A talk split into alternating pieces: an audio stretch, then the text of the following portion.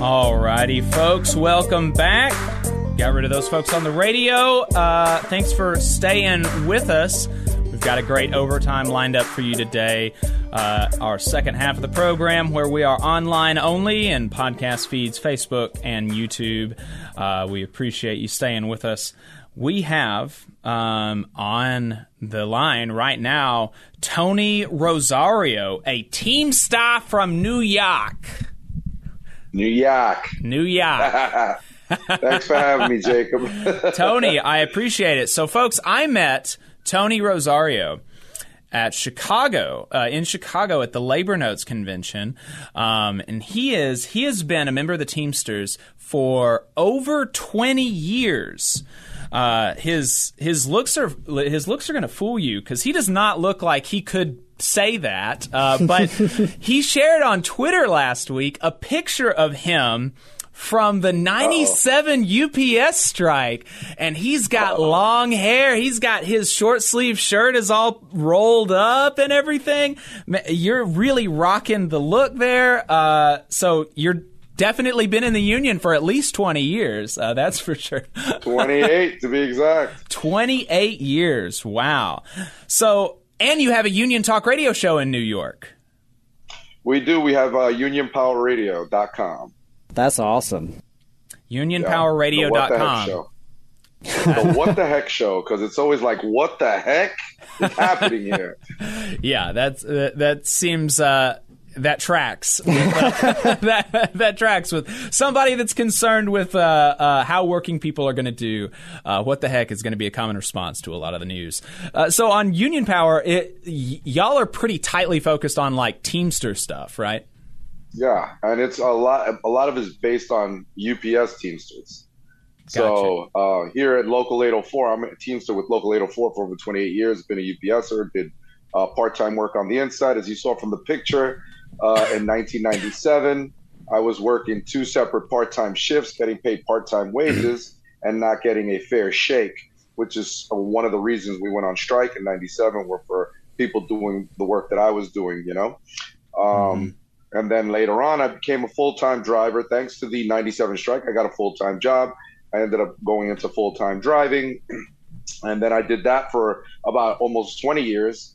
And then I went back inside into the factory again to do clerical work until I started. Well, not clerical, it was like a clerk job where you fix uh, dress corrections for UPS. And then, uh, then after that, I started doing some organizing for the union. Gotcha. And so, are you on staff with the union now, or are you still? Um... Yes. I'm okay. on staff with the union now. Mm-hmm. Congratulations, congratulations. Um, that is my uh, my uncle was chief steward of, of the Huntsville UPS workers um, for a while, and he said that um, he really proudly told me that he was on local news uh, during the '97 strike, talking about um, uh, talk you know talking about the same things that you were talking about why you went on strike and, and the things that you know y'all need to be getting and stuff like that. So um, so so that's a pretty cool thing that I just learned recently actually. Well kudos to your uncle. It's because of guys like him and, and and you know a lot of the old timers that were out on that picket line that we were able to fight for you know what what the workers were able to get back then which was you know a higher salary more full-time jobs and uh, we really kind of kicked them in the teeth that year. They were actually trying to also take over our health and welfare. And we were like, yeah, that's not going to happen.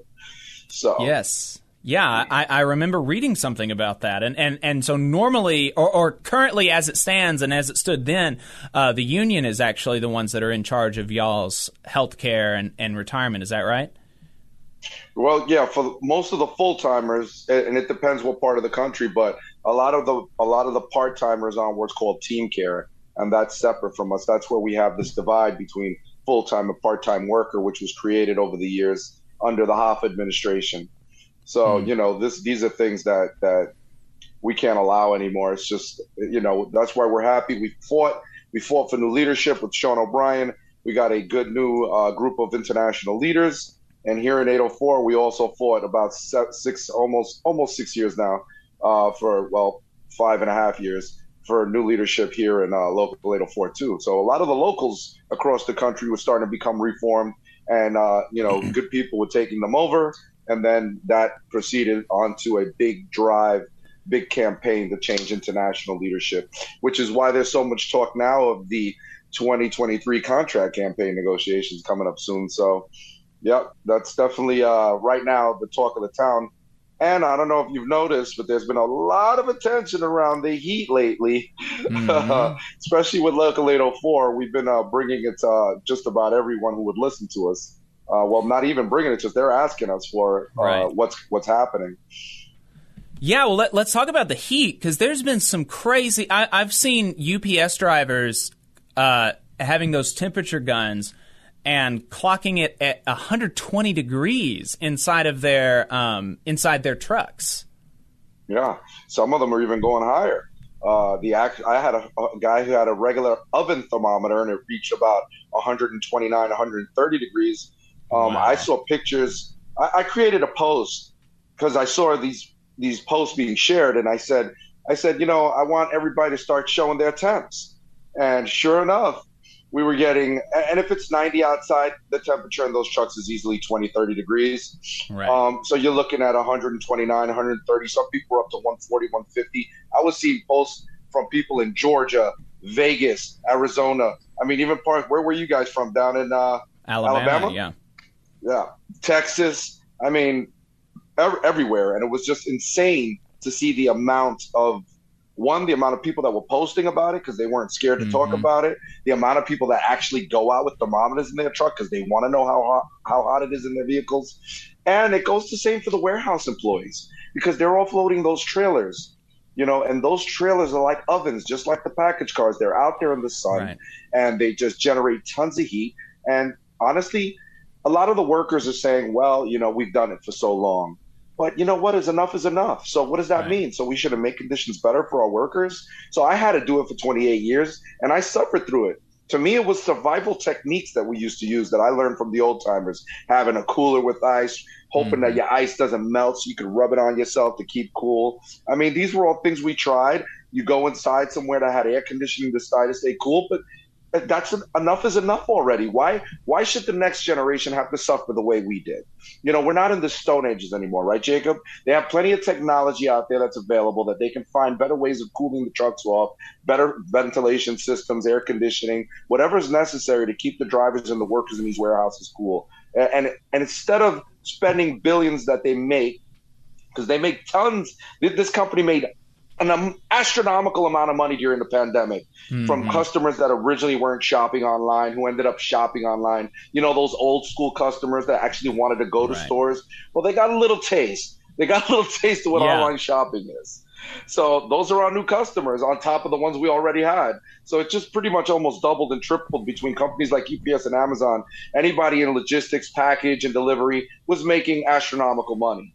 Um, but the workers weren't seeing it you know, and all we're asking for is, you know, to, to, to, give us some proper ventilation, give us some air conditioning, put some proper fans up. But no, they would prefer to put surveillance on us. They would prefer to yes. spend that money to put cameras in the vehicles. Yeah, I, I, I don't think that I had no idea. I would have just assumed that UPS and FedEx trucks had air conditioning in it because I haven't been in a car that didn't have air conditioning in it for ages, or at least if it, it, had air conditioning at one time. I drove a car for about a year that its air conditioning broke, but that was it was broken, right? like that yeah, wasn't the yeah. norm. That was the oh, uh, and and everybody has air conditioning in their cars now. Like it, it is weird for it not to, but it's my understanding is thing. that no no UPS truck has air conditioning, right? No, none. That's None. insane. And, and, and let's let's go to the history of it, Jacob. Uh, the first air conditioner that went into vehicle production, I believe, not into production, just invented, was somewhere around the 30s and 40s. Right? It not till about the 70s that they start doing it in more and more production, you know, uh, style, where they were actually producing it for vehicles and maybe just one or two makes at the time. Who knows? Here we are in 2023, Jacob, I mean, I'm hearing guys saying, well, UPS has been running like that for over 115 years. AC hasn't been around 115 years, pal. Right. Okay. so let's do the math. And as if I'm doing the math, I'm saying to myself, well, I think uh, it's our time. Thank you. Can we please mm-hmm. get some now? It's only been God knows how many years. Let's go. Let's get it in our trucks. Do they even have? They don't even have fans, do they? No, some of the trucks now we're starting to see some fans, and it, it, it's in the contract. Uh, I don't know if you know, one of our workers also tweeted um, that he had requested a fan, and it said as as per corporate, the mechanic wrote as per corporate, we can't give you a fan. Basically, mm. that's all in a nutshell what it said. And it says in the contract that they have to provide fans when asked for them and the the young the young kid Elliot Lewis, who actually you know is one of our uh, workers that's been with the company a little over two years now, uh, or actually probably going on four years now. He actually posted the the picture of the DVR, which which is from the company. It's something that the drivers write in when there's something wrong with the vehicle, like mm-hmm. if your mm-hmm. doorknob's broken, if your mirror's busted, you ride it up, the mechanic fixes it. So he wrote it on there, and that's the answer he got. And in the tweet, he also put the contract right next to it, so you could see that how you know ridiculous right, nice. it was to have an answer like that. But they do have the money to, or they do want to spend the money to put cameras in the vehicles.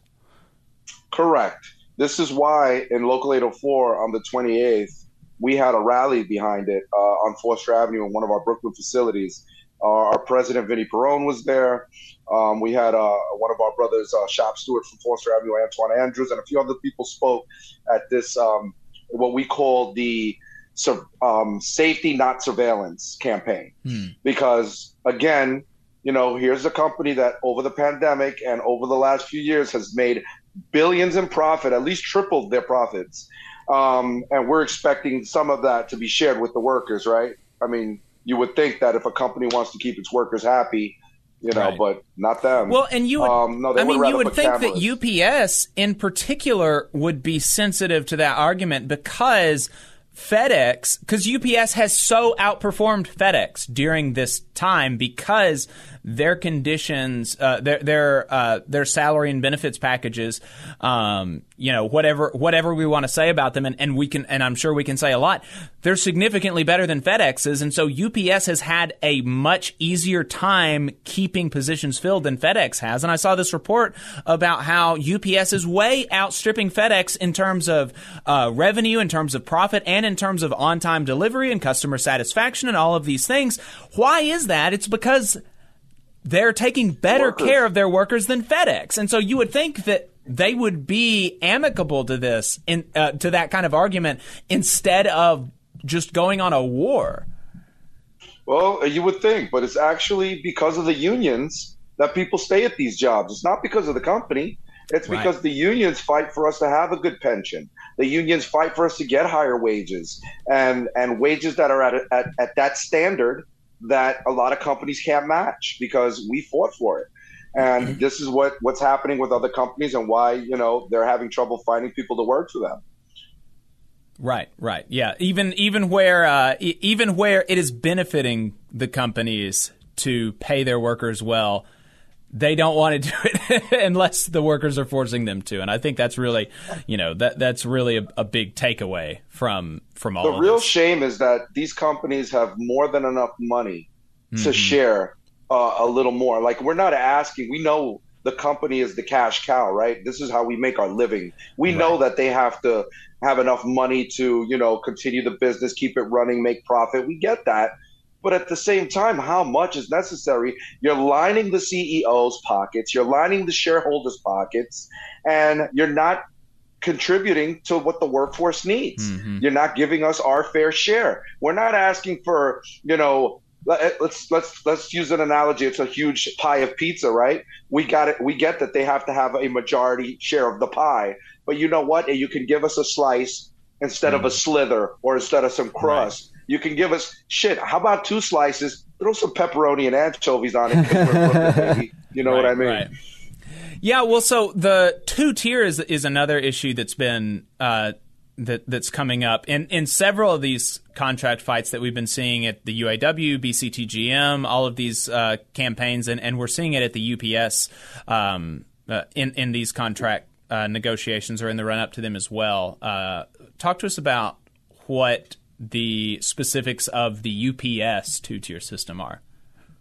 Well, it's it's it's it's not as complex as you think, but it the issue with the two with the two tier job, especially the one that was created over the last contract, which is the 22 Ford driver uh, combo worker.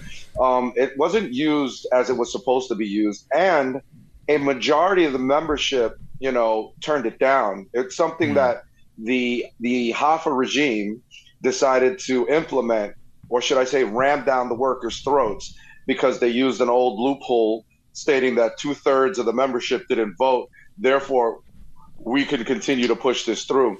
Hmm. Which a lot of members really felt it was unfair. It was something that you know shouldn't have been put. That we knew it was no good for us. One because we knew it was going to create a divide. So right. the first thing you have to understand about the 222.4 is that they're meant to uh, work inside the building and then go and help relieve the drivers of overtime. That's what it was meant for. But mm. honestly, in most facilities, they're using them just to be drivers. They're doing the same work that any other driver which is now called an RPCD since the 22.4, which is the acronym for regular package car driver. Um, now that's the the job. So to get into the company, you have to be a 22.4, and you can't become an RPCD till 25% of that uh, of that um, volume of 22.4 is met. Once they're over mm. 25% at that facility, then they could start to promote them to RPCD, which is again a, a and another thing, which is very, very hard, and why it's creating a huge divide, is because a lot of drivers are entitled to things the 22 fours aren't. So mm if I'm a full time driver and I ask my supervisor, may I have an eight hour request load? It's usually granted to me without any issues. Also, when it comes to getting on the opting into the 9 5 list, which is for drivers that don't want a lot of overtime, um, when you get on to opt into the 9 5 list, if the company violates you 9.5 hours over a three day period or within three days of a week, you can grieve them for triple the salary, which is double time plus your regular rate. A 22 4 can't do that. Unfortunately, a 22.4 mm. cannot opt into the 9 5 list. He doesn't have 9 5 rights. It wasn't in the language for them. So when a 22-4 hears, oh, I'm, I'm, I'm opted into the 9-5 language, he's going to be like, I want to opt in on that. Can I get some of that? Uh, right. No, I'm sorry. You know, they can work them to the bone. It's really sad. And same thing with the request loads. Uh, a, a 22.4 again cannot ask a supervisor for an eight-hour request because it's not it's not a right of his. He doesn't have that in his language. So it, it creates a divide, especially when mm-hmm. when the you know when the when the regular drivers are there saying I'm going to get a request load, and these young drivers come in as 22.4s and they hear it and they want it and they want to know why. Why can't right. I get on that? I do the same thing he does, you know? So right. That, it created a really big divide. And so the membership is pretty uh, pretty animated about getting rid of that and, and making being able to come in at uh, entry level as a driver. Yes, the the the new uh, you know our new leadership is pushing really hard. That was uh, the premise that Sean O'Brien. One of the things he was running on um, the 22.4 language would be, you know, eliminated, and we would uh, then make all those drivers RPCDs. Like there would be no two-tier um, driver job. Another big thing would obviously be uh, part-time pay. Also, you know, mm. uh, part-time pay varies across the country, and in some places they would have these MRAs, these market rate adjustments, where uh, around a certain time, like peak season, they were given like an extra three or four, even five dollar bump an hour. And then right after the holidays, it was taken from them. And it's like, if you can afford to pay it, why just not pay it? You know, these part timers are working just as hard as anybody else. They're uh, they're some of the backbone of this uh, corporation. You know, they're right. in those trenches, they're in those warehouses, unloading thousands of pieces off these trailers, loading up hundreds of package cars in every facility. You know, um, it, it's it's very it's very disheartening for an inside worker to get the kind of wages that they're getting in comparison to what a full time driver makes. Right. I, I, I mean I can only imagine. Um, and and so how how is it that the how how are the Teamsters going to create the bargaining team for, for the for this national contract? Has that been has that plan been released yet, or is there something in the Constitution that talks to that? Well, you know, uh, I'm not really too familiar with the whole process. What I can tell you is that they do have a timeline for the way things are going to go down. They're already setting up a uh, contract campaign coordinator, um, and they are starting to build. They will start building committees within the locals. But before that, there's going to be a lot of surveys that are going to go out to the mm-hmm. to the uh, employees. You know, all the members are going to be able to take a look at what they think they want, things that they would like to have implemented, things that they feel are fair. Um, everybody's going to have a right and a voice to uh, state their opinion, and they're going to take all of this information, little by little, create these committees within the locals, and then uh, then they start, I guess, negotiating at that point. Um, gotcha. So we'll see where it goes from there. Has UPS um, been giving any hints in the press uh, or to the union about what their stance is going to be like during negotiations because uh, the Teamsters have been pretty clear about their priorities about eliminating two tier, about um, you know significant wage increases and, and everything. Has has UPS come out with anything about that? Honestly, I haven't heard anything. Um, they've been, uh, you know, mum's the word with that. Hmm. Uh, if I see anything, I'll let you know. But right now, it's like we have demands. There's a, we're not right. asking anymore. As Teamsters, we have demands, and they have to be met. And um, you know, uh, we're ready to strike if we have to. That's for sure. If you're um, playing, we haven't uh, struck in over 25 years. Mm-hmm. Yeah, if you're playing, um, you know, uh, psychic, uh, seeing into the future, looking into your into your uh, crystal ball. Um, do you anticipate a strike next year? Um, I I feel there's a possibility that the company is going to not want to create that kind of uh, uh, uproar that's about to happen. I feel like if the company is smart, they will make sure that the Teamsters get everything they want, and this will uh, diffuse something that can become, uh, you know, revolutionary. mm-hmm. Right, right. Well, uh, we'll definitely be following it closely. Um, gonna, we're going to be getting on at, at some point. Um, some of the local Teamsters, uh, we're really excited about uh, working with them more closely in the run up to this contract. They voted, the Teamsters local that's closest to us actually voted in a higher percentage for uh, team, the Teamsters United slate than any other local in the country, actually, which is really fascinating. Muscle Shoals, Alabama voted 96% for uh, the Teamsters United slate. Wow. Yeah. Very so, nice. Yeah, we were up in the 90s too, but that's that's very uh, wow, very nice. Yes. Kudos yeah. to Alabama. That's well, listen, we all wanted new militant leaders, and we are mm-hmm. we're get we got them. Yeah, I, I think so. Uh, he was definitely an electric speaker at the uh, Labor Notes convention, and so I'm, I'm looking forward to uh, to seeing what they do and uh, to talking to some folks down here. So, uh, uh, Tony, I appreciate it. Is there anything else that you think um, that you think folks should know about?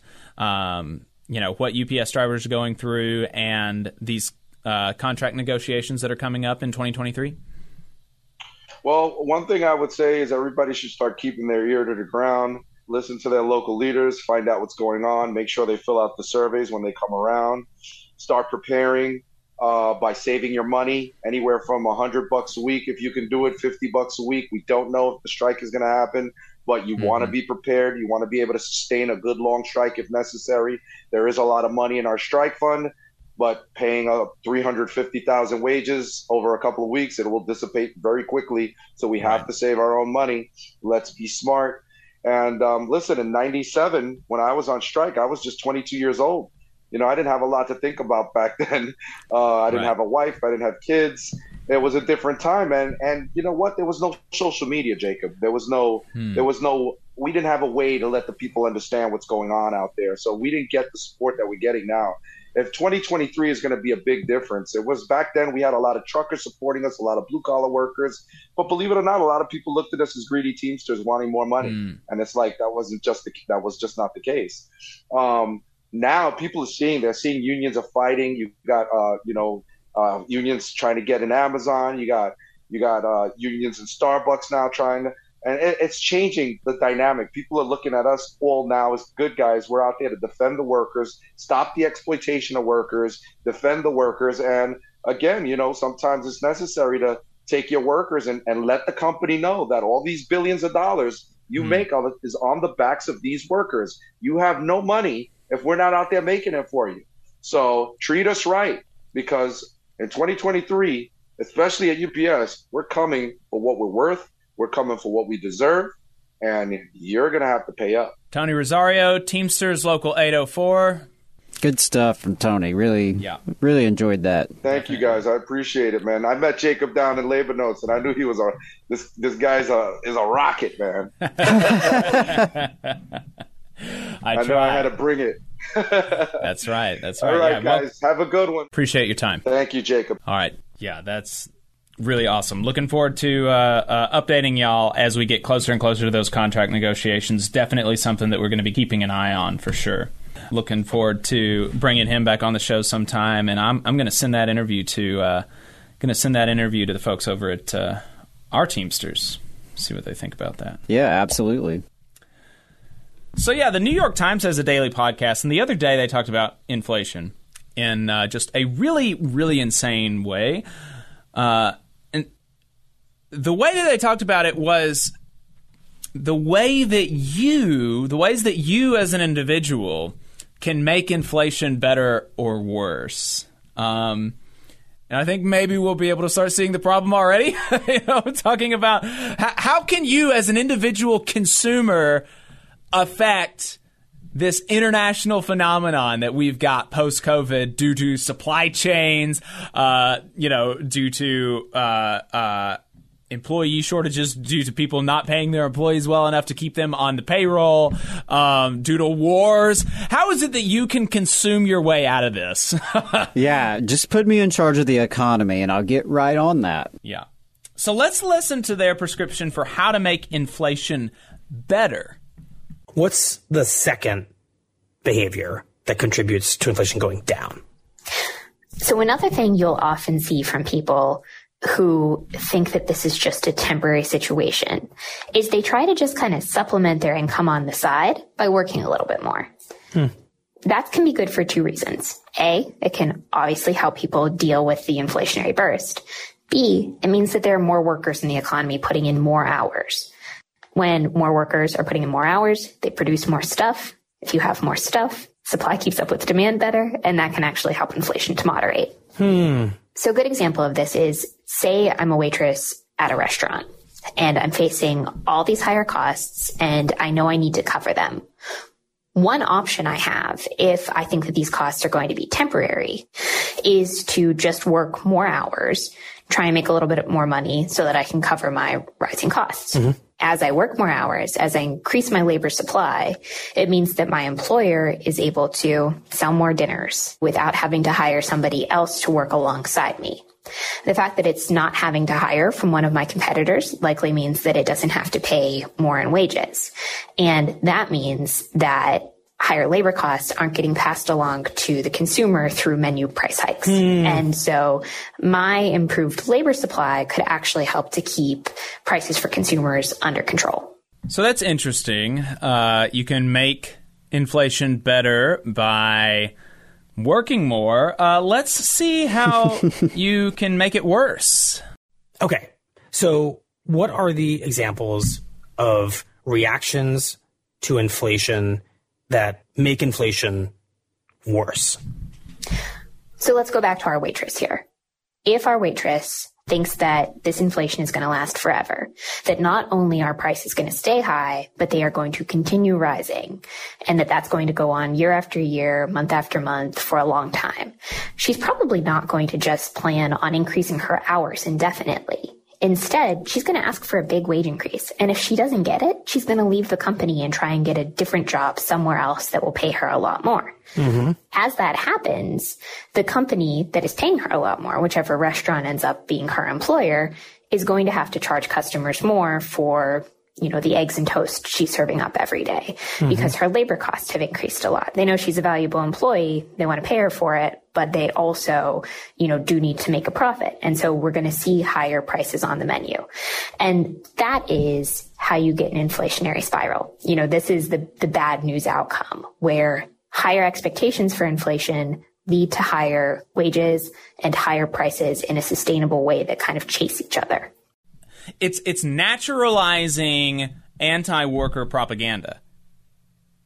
It is naturalizing propaganda, naturalizing uh, the system that we've got, naturalizing the way that inflation is, and it's and it, it is anti-worker propaganda. They are telling you that if you ask for a raise to match the inflation that has already happened, then you are going to make inflation worse, even though the inflation came before you.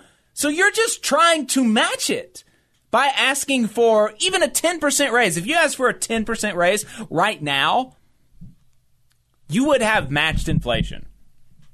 You would have just matched inflation. But according to the New York Times, you'd be making it worse.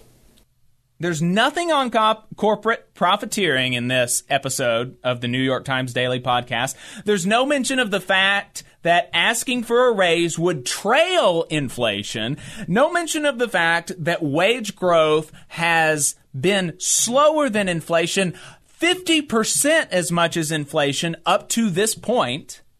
No mention of industrial policies that would help by increasing supply because the economics 101 def- uh, uh the 101 explanation of inflation is too much money chasing too few things. Well, you could try to take more money out of people's pockets, but you could also try to make more things because that is a key issue that we're facing right now is that the supply chain is not getting the goods and services to people that they want to purchase.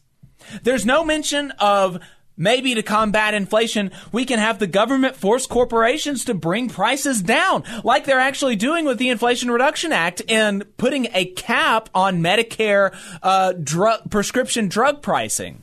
Such as that is, I mean, as watered yeah. down as that is, but but there is a, right. a par- That's portion a policy. of that. There, there was something. There was a policy that was cut by Republicans there was a policy that was cut by Republicans, a proposal to cap the price of insulin at $35, whereas right now the average price is like $100. That would be a 30% reduction in life saving medication for millions of people across the country. That would obviously affect inflation so much more than whoever it is that is listening to the New York Times Daily podcast that is going to work an extra 10 hours a week. As opposed to asking for a raise. I mean, the whole concept itself is asinine. It's in, it's insane. I, I understand there is a time and place to give people advice as individuals uh, acting in the economy ways to save money, way to you know be right. smart with your finances. That's all fair. I mean, that, that's real. Um, but there's a difference between like telling people, "Hey, you should clip coupons and swap brands and do this and that, uh, update right. your budget," but affecting inflation, really? Right. Yeah, that's that's it's totally a different animal. That's not our place as individuals. To the extent that we have individual responsibility here, it's to organize and advocate for a better political economy. Right. I That's mean, the, that would be the solution, right? Uh, would be how about you organize with your coworkers right. and your community and start to build power as working class people so that we can actually uh, influence the government, influence corporate America. I mean, just imagine doing a piece, and then even even if we're do, gonna gonna center around this BS liberal individualism, you know, the inflation is going to be caused by like millions of individual decisions and we want to in- influence those individual decisions. How are you not going to say that oh, well, if you're on a corporate board, you should not vote for a 20% raise for the CEO this year. You should maybe only vote for no raise or right. maybe vote for a pay cut for the CEO.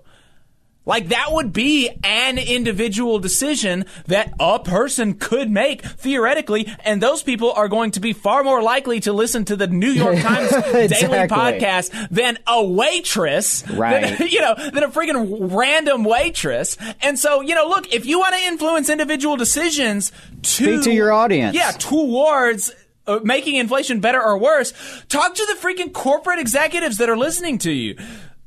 I mean, just the the the absurdity, the absurdity of somebody with that audience, with an audience of corporate executives telling a waitress that she needs to pick up shifts on the weekend to make inflation better.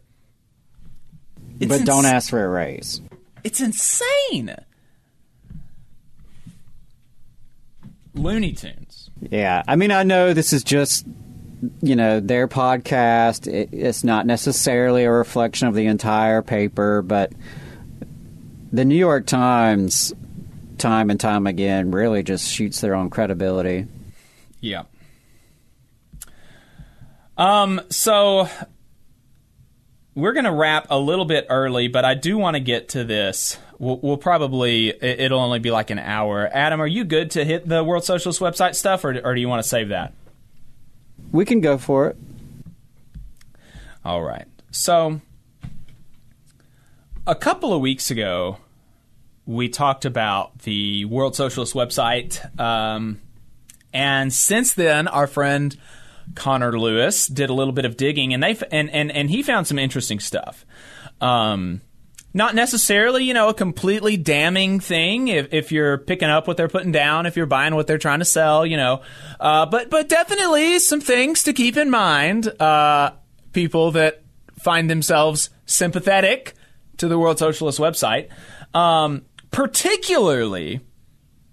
These are things that, that I think are particularly instructive when you want to figure out the um, the good faithedness of their criticisms of unions with respect to democracy and democratic processes and membership participation. Um, so here's the first set of those tweets uh, from from Connor Lewis, and he says, "I'll, I'll read the tweets for the people uh, that are just listening on the podcast." Well, their stuff might be harder to dig up, but the World Socialist website is a constellation of for profit companies bottom lined by David Green, aka David North, and Eric Lee, aka Eric London. Two keys uh, WSWS.org Inc and Mehring Books Incorporated, both incorporated in Michigan. The common officers on all of these are David Green, the president, Eric Lee, the secretary, and Joseph Tanneru, the treasurer.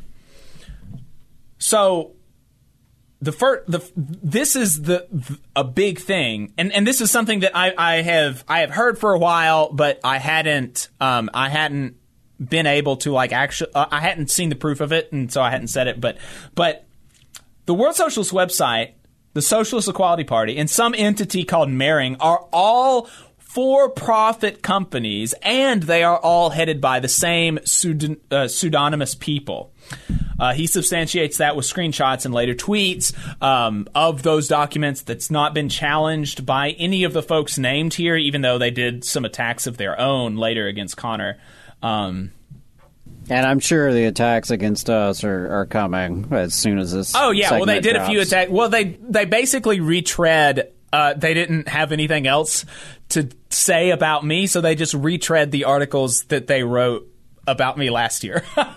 so nothing new or interesting there. Um, so next, Connor elaborates on that, um, saying that showing that actually the Socialist Equality Party is not even a separate entity. It's not even a set its own for-profit entity. Um, it is a it is a na- another name for the World Socialist website. In the tweet, he says, "No, the Socialist Equality Party is actually the for-profit corporation WSWS. It's an assumed name for WSWS, which again is a shareholder-based for profit corporation. It is not a nonprofit or a PAC. Uh, so that's pretty wild. Um, and then in the next tweet, he says, according to their articles of corpor- of incorporation, WSWS and the Socialist Equality Party are run by shareholder meetings, not members, shareholders in a company or an organization's articles of incorporation, you you you have to say how it's going to be run. How how are you going to be accountable to your shareholders, or in the case of a union, to your members? You've got to lay out the framework. Well, in the articles of incorporation for the for profit company, the World Socialist website, and the Socialist Equality Party, it says that the organization is run by shareholders, not by members. And that's a pretty wild thing, right? If you're going to criticize the UAW for not being responsive enough to its members, but you're not even run by your members? You're run by shareholders? That's interesting. That's pretty wild. And then in the next tweet, uh, he Connor talks about David North. Uh, he says, "Let's get into David Green, David North, uh, the retired CEO of a multi-million dollar printing company." He founded Grand River Printing, according to a corporate history published in 2000, uh, and gave some founding principles about, I don't know, good things, uh, presumably. And not only that, but said company did lucrative business with Chrysler. That's very interesting, which is one of the big three automakers that the UAW bargains against. The same UAW, the same United Auto Workers that the World Socialist website, it's constantly attacking. That is pretty curious. And so, you know, the last thing in, in that is so to some, the Socialist Equality Party does not exist. It's a registered fictitious name fronting for a for profit corporation and another associated for profit corporation. The officers are the same on both of them, and all of them use pseudonyms, and the president is a retired CEO of a multi million dollar corporation. Uh, that's not great, I would say. And you know, I mean, look, if you want to run your media organization on a for-profit basis, I think that's that's fine. That's not you know just being a for-profit corporation as a media institution. You know, maybe it's fine, maybe it's not. I think that as a media institution, as a socialist media institution, you would want to run it on a on a nonprofit basis. Uh, you would want to run it cooperatively, presumably. You know. Um, but for a party, you would definitely want, want that to be run by the members. Um, and so it's pretty inconsistent, it's incongruent that this organization that is always pummeling unions, trying to pummel unions for anti-democratic tendencies, some, you know, some cr- critiques of which we share, right? Like there, th- we have talked about on the show about anti-democratic tendencies in some unions and the need to reform them and uh, the need for unions to be re- more responsive to their members. But the Socialist Equality Party, the World Socialist website, is explicitly an undemocratic and capitalist institution. That's pretty wild. Like there's nothing holding them to their members. It's just these three guys deciding what's going to happen. And whatever you want to say about the UAW, whatever you want to say about the Teamsters, whatever you want to say about any any of these other unions, there is at least a certain amount of democratic oversight. There is a certain amount of say, and that is evident in the fact that there are successful reform movements in these organizations. There are uh, uh, instances of success and instances of more membership accountability.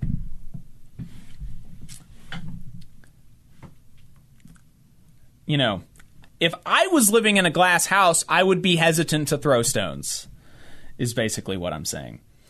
Um, and then this last tweet is is more of a throwaway of where Connor Connor is responding to a critique that he got from a fan of the Socialist Equality Party that says small businesses are essentially cooperatives versus unions, which are worth hundreds of millions, who regularly take corporate bribes and have leaders go to prison. Um, and again, this is something interestingly that we got a take exactly like this from a right winger in our comment section a while back saying that small businesses are basically cooperatives. Uh, and that's not true. that is not true. Uh, and so Connor says, Vanguard Party, nah, let's do small business socialism. That's not for me. Hey, if if they do happen to run it as a cooperative and it's not listed on their documents, then hey, good for them. Um, I just, I, I really just don't like the way they go about politics. Um, it's not so much the substance; it's the style, I guess, more than anything.